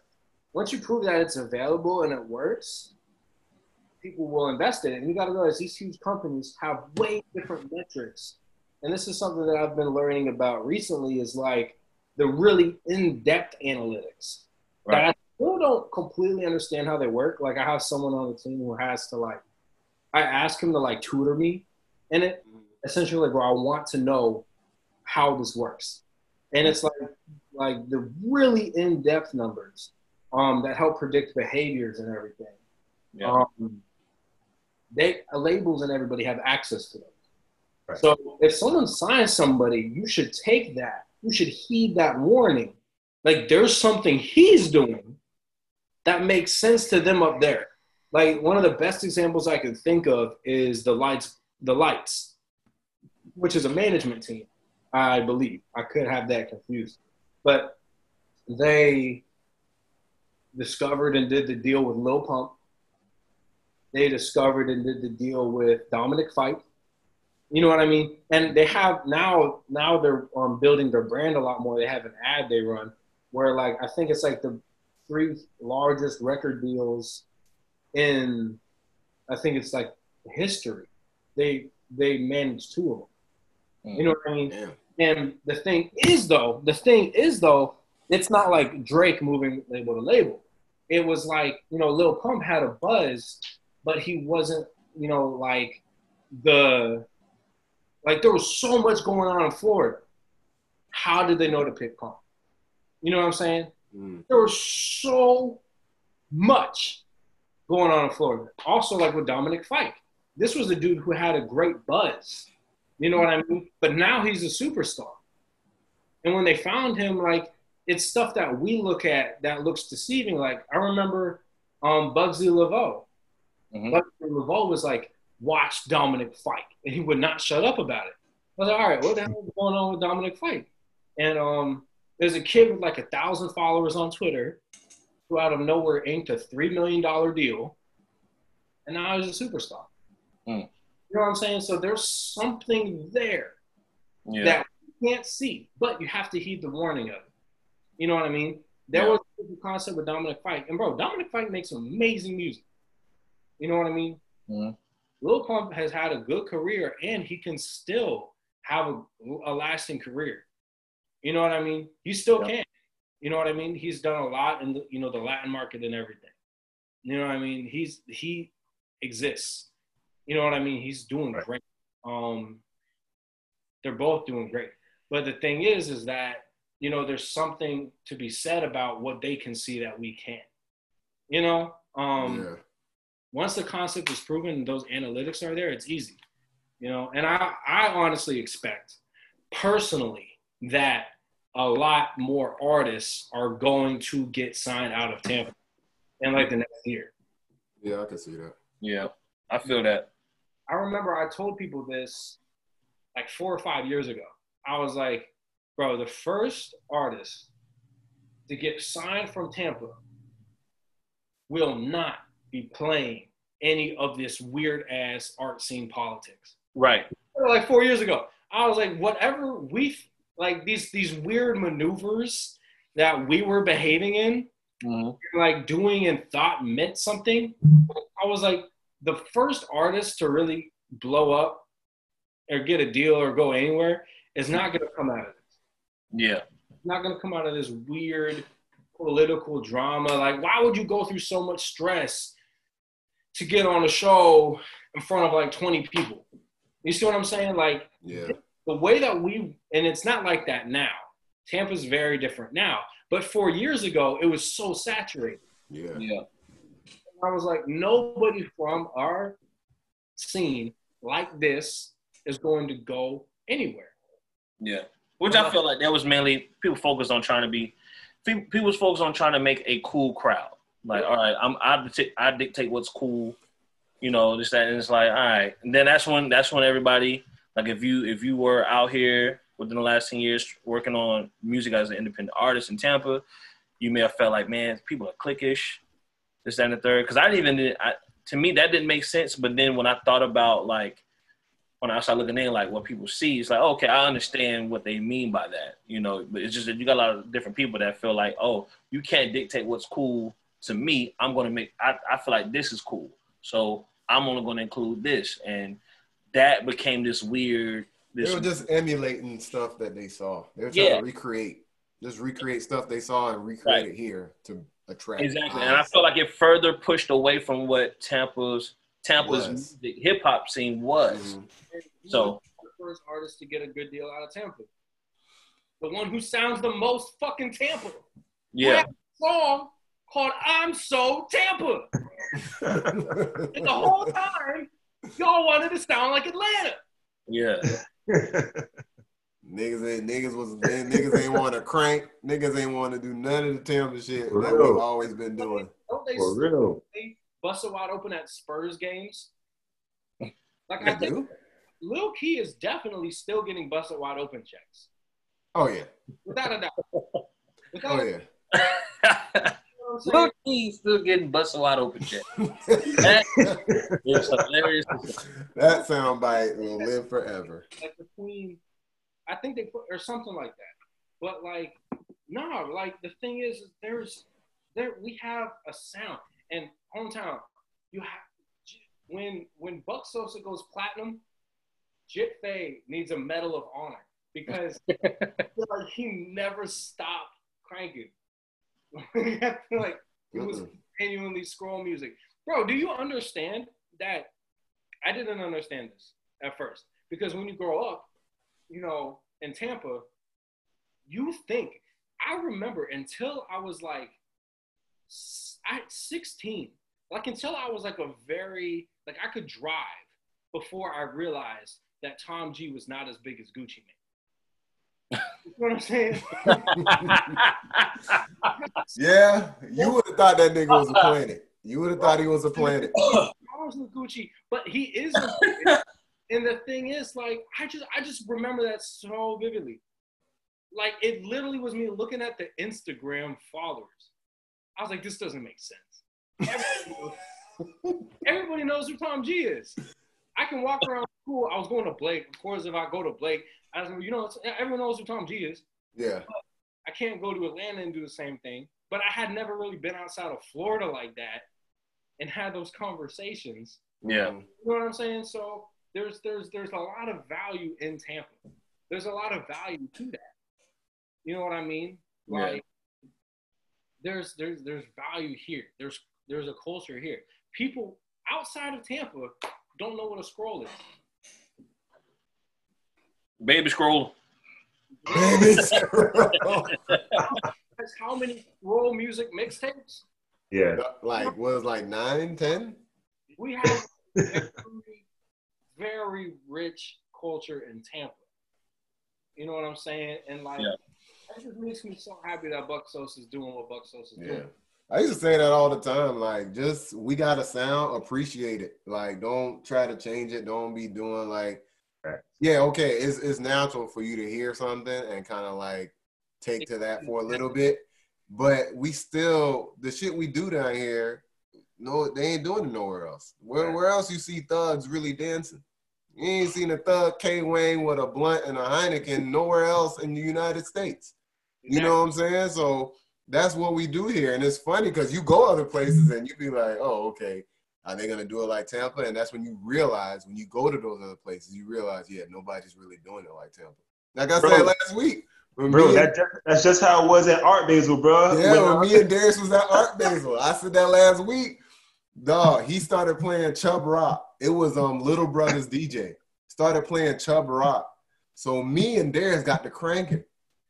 Just- why why not? Like that's what we do. Me and Darius got the crank. you know what I'm saying?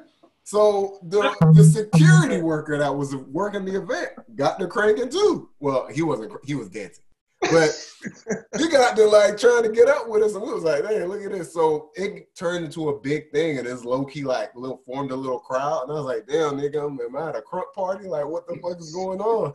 We got a little circle going, and everybody wanted to like jump in. But that's that's what we do, man. That's what we've been doing forever, and never be ashamed of it. Fall in love with Tampa culture. Mm-hmm. Fall in love with it.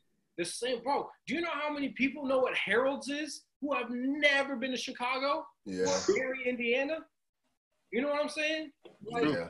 people, do you know how many people know what Calabasas is or Ruth Chris or whatever? Bro, we don't live anywhere where that that's there.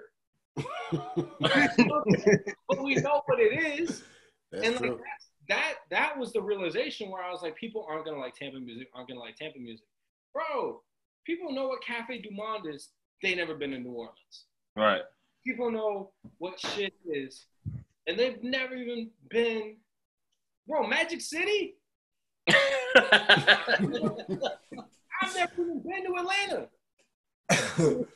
Like, Magic City Mondays. Nigga know that's the best night. Ain't never been in the city. fall in love with that. It'll be very fucking Tampa because people from other cities do that shit all the fucking time.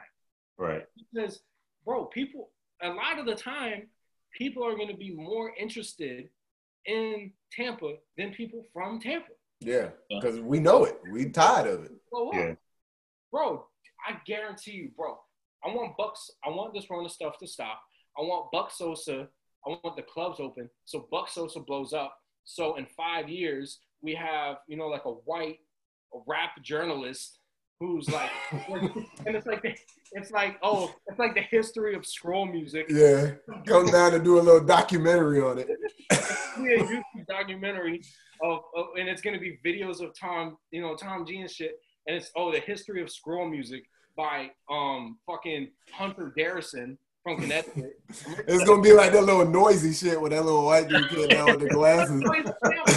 Bro, there's so much here, and like, bro, not even I'm so Tampa. Let's let's do this. I noticed this a week ago. Okay, a week ago, I was, um, I was literally just bored.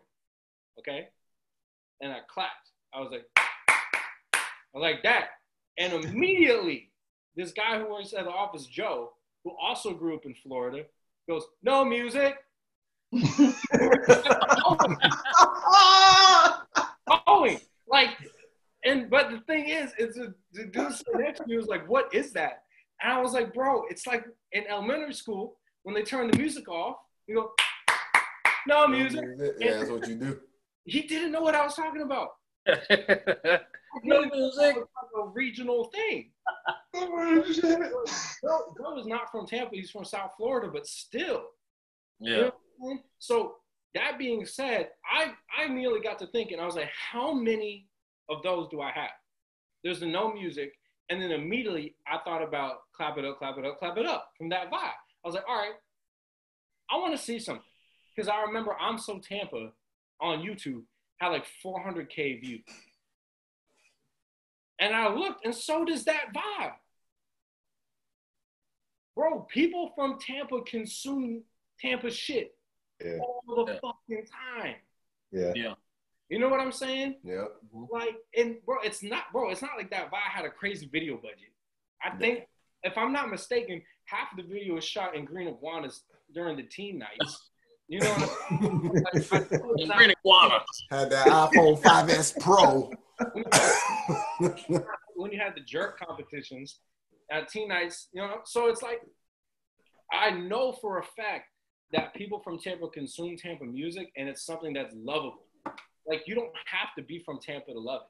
So I really think that it's gonna take, you know, the Road Boys and the Buck Sosas to open people up to that. Because we know all these monuments of other cities. We know all these behaviors of other cities. We know all these dances from other cities. You know what I mean? It's Mhm. only a matter of time before, you know, Tampa's thrown into that knowledge. Base. yeah. We have the whole culture. People get impatient though. We They don't the, like that. They don't like to wait. They want it now. So they'll do whatever they think they have to do, which is me emulating other people or other cultures to get to that. but even then, like that does that's not what starts the pipeline. You know what I mean? They become the Mhm. they become the anomaly. Yeah. Right. You know what I mean? Like there's I'm trying to think of an example, like an artist who, who's from somewhere, but they don't sound like it at all. Um, Fetty Wap. exactly. He's from Hoboken. You know what I mean? How many Hoboken rappers have come out now? I mean, exactly. You know what I mean? But like, I'm pretty sure there's probably like a really, um, actually that's a random anecdote that I met a dude on a train who used to throw shows in Hoboken, and he actually talked to me about Hoboken rappers, which is a completely different story. But Hoboken has a really from that from that conversation, Hoboken has a hip hop culture, Mm. and I got to explain cranking and juke music and scroll music to him, and he got to explain Hoboken rap culture to me. And this was around this was like 2016, so Fetty Wap was still on the radio. You know what I'm saying? So like we were talking about, um, you know, the influence of him and how he doesn't sound like Hoboken guys. Like Hoboken, they listen to like French and Dash a lot.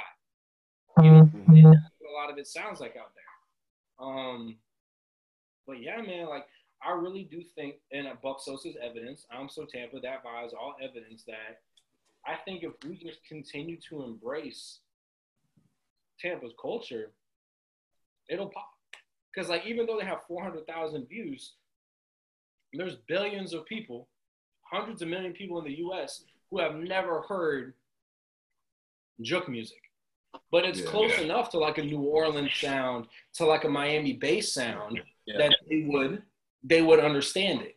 All You know- is a cowbell and Kai in the background going ah ah ah. hey, Kenna, you've been giving out game the whole time. You know what I'm saying? And that's tight, which I love that. Yeah. But let's get into some of this other shit. Like, Let's do it. who was the who was the who was the best artist you worked with when you was with? Like, what's the best artist story you got? Like working with Dope, like, oh yeah, I did this and shit popped off. Like, what's one of the most memorable good stories you had Good stories I have. Working with Dope? What artist? So I'll, I'll, I got a couple. Um, there's obviously a lot of cans out, but Yeah. Um, I have to say, like one of the most impressive artists to me from the tours that I've worked, um, was Denzel, cause Denzel Curry, cause his he was on like a very strict regimen. And from his Taboo tour, I think he was on a tour right before that. Mhm. And then right after that, he was on like the Suicide Boys tour, the Grey Five Nine tour. And then right after that, he was on um like the Billie Eilish tour. I Mm-hmm. could have that timeline mixed up, but it was like four tours, three or four tours back to back to back to back. Uh-huh. And um, it was the craziest thing because you know, like I said, you get these artist riders, and it's uh, it's usually like ten pages. Um, the grocery list is like a whole page, um, but his wasn't. You know what I mean? It was um, really like you know everyone always gets like you know because they have you know their friends on the bus and everything. It's all like snack food, like chips and candy and stuff. And I remember he had like like rice and beans. And you know, he had he had a GQ interview I saw too, where it was like right before the Taboo tour. I saw it right after, but he brought a crock pot. Like it is so funny because you watch the GQ interviews and everything is like, oh, this is my Rolex, this is my belt, this is my watch, whatever. And Denzel was like, I got a crock pot. I can't live without. Um, but nah, he was his regimen was really impressive to me because he puts on a show.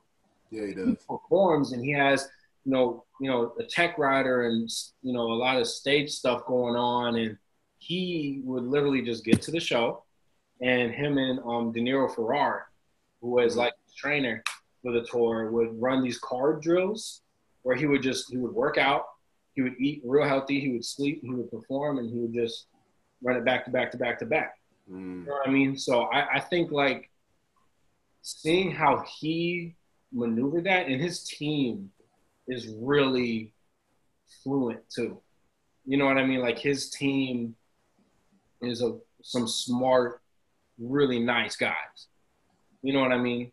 Um the, like I think I think like working with and like bro, honestly, I've never experienced a bad tour team like everybody who came through dope is like they they handle shit really well. You know what I mean? But I remember specifically like just Denzel and how um approachable he was and how focused he was. Like laser focused the whole time. You know what I mean? Yeah. Like him and Nero would like box and spar and he'd be running like suicides and shit at every venue. You know what I mean? Um so I thought that was I, I thought that was incredibly impressive. All right. On the other side, you don't have to give any names because we've. I mean, we might be talking shit. But what's the worst experience of an artist that you've worked with? Um, And what was the experience that made it the worst experience? I'm not even gonna hold you. I part of it is also being really happy to be there. But Yeah. I never had like a bad artist experience. You know what I mean? Like there was never a moment where I got frustrated or like was um confused. You know what I mean? Like no one talks to you a nasty way because they know that they're only gonna be there for a day. Mhm. you know what I mean? At the Yeah. most. Um Nah, this I never had like a bad experience as a runner, to be honest.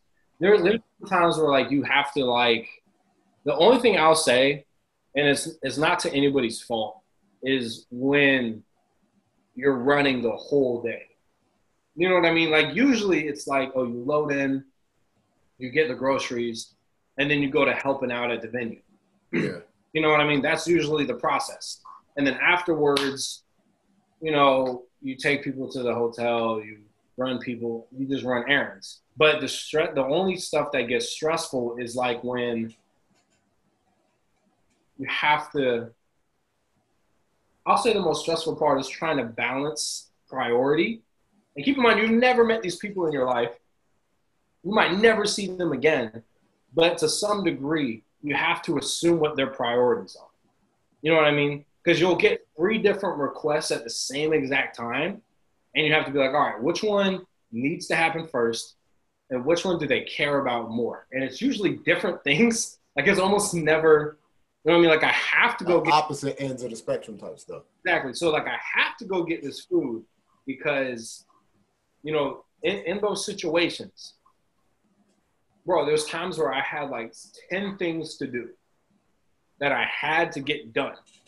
And the artist who's on the tour requests something else, that means those 10 things I have to do don't matter anymore. You know what I mean? Like Yeah. understanding the hierarchy, like whatever the artist wants is number one priority. Like you could be doing 10 other things from rounding up your openers to collecting money from this to doing that to running this errand to going and getting this. But the second that headlining artist says, I want this, you drop everything you're doing and you go and get it.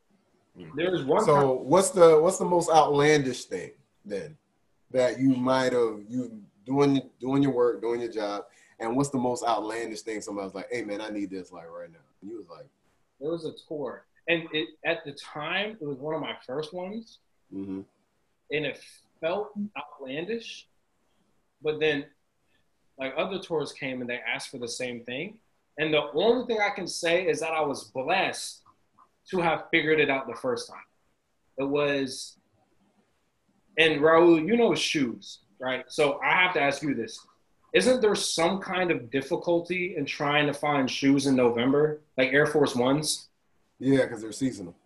seasonal. Yeah. So it was so it was around that time, and they requested four pairs of all white size ten Air Force Ones. and knowing Tampa, all the dope boys and bottom up. I don't I don't know sneakers. So to me, that's easy. Yeah, we just go to champs.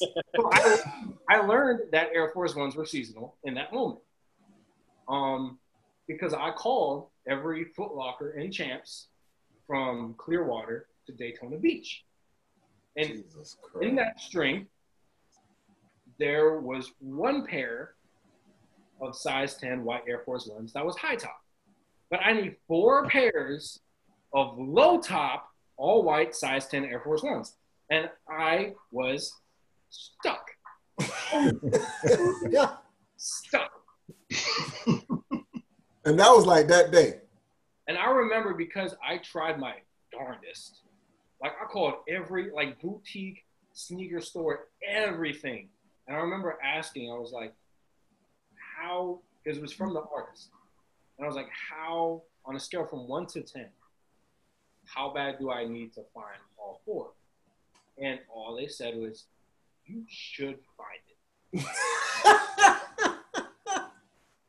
Okay. I will find it out of season. Find it. So I start calling all my friends who do sneaker stuff. And there was one spot. There was actually they gave me a bunch of boutiques. Uh-huh. Nobody had it. I found one pair of all white size 10 low top Air Force Ones. I found one pair in Kissimmee. And then I was like, I need four pairs. So I remember, what's it called? Hold on. I want to, I want to, I want to thank them for saving my job. Um, let me look it up real quick. I want to make sure I get the name right. Um, So basically, they there was the basically they had a show, and they requested that for you. Oh yeah, no, because there's there's only so many. Yeah, I got it. So there's only so many dates. I have to find it before they leave. Oh, I'm okay. already doing. So I'm getting. I'm working with openers. I'm helping out with this. I'm helping the venue. I'm collecting receipts. On top of that, any moment I get, I'm like, hey, uh, Foot Locker, um, uh, Clermont, Florida. Do y'all have uh, four pairs of all white size and low top Air Force Ones? So I end up finding there's a place that's not on the map as a shoe store. Yeah. It's like in the suburbs of Orlando, and it's called Wildside. If you ever need anything, they have it. Because, bro, everybody I called was like, hell the fuck no, we don't.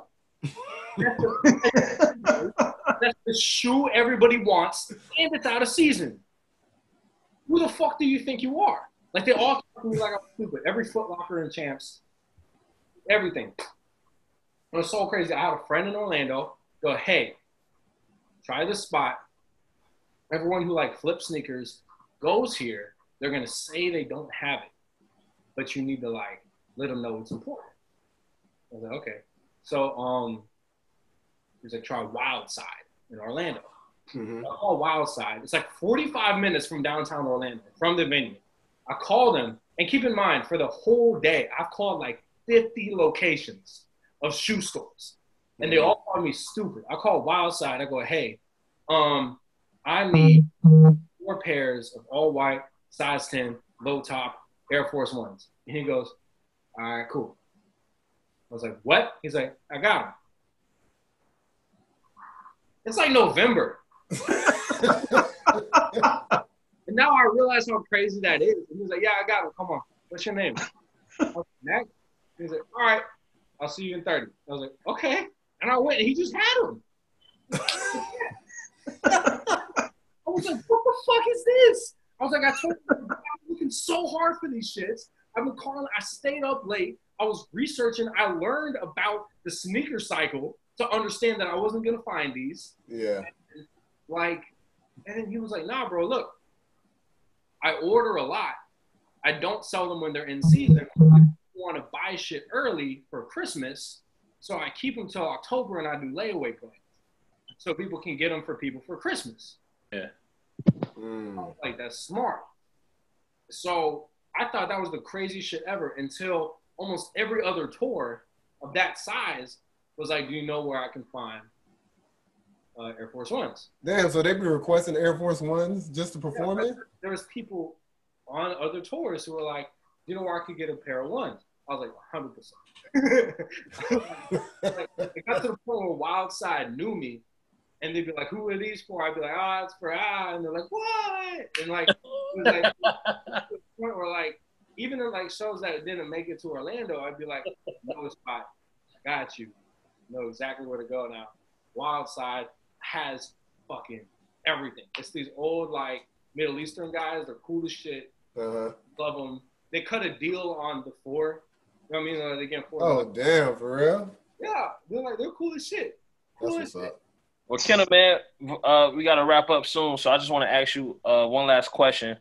Um, if you could, if you could give yourself advice before all this happened, when you start, when you decided to put yourself out there as an artist, whatever age you were at that time, if you can give, if you could say one thing to your older self, what would it be? From my older self, I would say, um, I think the obvious one is I would say it's gonna work out. You know what I mean? Um, because I something that held me back a lot was doubt. You know what I mean?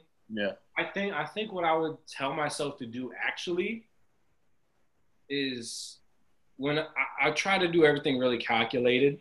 Mhm. I wanted everything to make perfect sense. Yeah. I regret that. I don't think you should plan that much. I don't. I don't think you should plan that hard. I don't think anyone should overanalyze. And as ironic as it is, I don't think anyone should listen to everything I even said in this call. you're, gonna, you're gonna learn yeah, fucking right. I don't believe that shit. for yourself, you're gonna understand it ten times better. Right. That is true. Um, so I really do believe that the one regret I have, because now I'm in a position where being calc- being calculated and shit matters. It's kind of like when you're little and you want to grow up, you want to be an adult, and then you're an adult and you're like, this shit sucks. But I love where I'm at. It doesn't suck where I'm at. But what I'm saying is that, you know, I was always like, I want to be calculated. I want to move like this company. I want to move like Yeah. that company. When, you know, what I should have done is just get as much work in as possible Right. prior to being here. Prior Mm. to the, once, once I got that shot, I realized I should have gone a lot harder because I was so focused on how I space things out, um, creating a moment, so focused on making everything look polished that I I I feel like I had I could have closed a lot of these gaps in my knowledge earlier Mm-hmm. on. I could have got a lot more under my belt. That's one of my regrets is I felt like I should have gone a lot harder. Like Right. there's a bunch of stuff I passed on because it didn't make sense. Yeah. But I could have accepted that loss back then. I can't do that now. Mm. right. I cannot do something that doesn't make sense now. You see what I'm saying? Um, That says a lot, man. I, I think that says a lot. Kind of thinks of what I would say to my younger self, man. But we got we got to wrap up soon. So uh, for all the listeners, for those who uh, probably just got to the end of this podcast, man, where can they find you or whatever you got going on? How can they keep up with you? Yeah, man. I'm 109 Kenna, 109 K E N N A on everything. Um, I don't talk about music a lot. It's just a lot of bullshit. But I do say a lot of the same shit I say here. Um, yeah, that's Instagram, Twitter, everywhere I'm at. 109 Kenna. Um, yeah, that's it. That's me. Where the 109 come from? 109. Hold on. This shit. 109. I, it was um I uh it was I had a job that I really didn't like Uh-huh. and I did the math on exactly how much money I'd have to make every day by myself to not fucking work there anymore Mm-hmm. and it was $109 a day. So I was like, all right, five days a week, $109 a day. I can live the same lifestyle I'm living and not fucking work here. Right. That was my, that was it. So like I changed everything. I wrote it on a bunch of shit. That was my daily reminder. And whether I was, you know, throwing a show or selling beats or plugging up something or doing DoorDash or whatever, I wanted Mhm. to make sure I hit that every day so that I could quit my job. And then they fired me, and I was not ready. So I tried it, tried it a lot more, and I hit it for like a couple months, and it was a great learning experience or whatever. But then it was mm. like, all right, you know, it's it was a little exhausting. Started slowing down on some of the business, so I was like, all right, go back, get another job, whatever. But I still I keep it as a reminder. You know what I mean? To hit, Yeah. hit that, to hit my own benchmark every day. You know what I mean? Hey Kenna, hey Kenna, I got one question. Just make just make it short though. Do you think that the Super Bowl plays a big part in why this Tampa artist resurgence is uh is happening as well? That's a good question. I think um time you have I think when it comes to those numbers I think any city that has an increased um cash flow is gonna get more attention. Okay. So like, Amazon moves their campus, wherever there's a Super Bowl. Something I will say that's a really good gym is people, it's public access.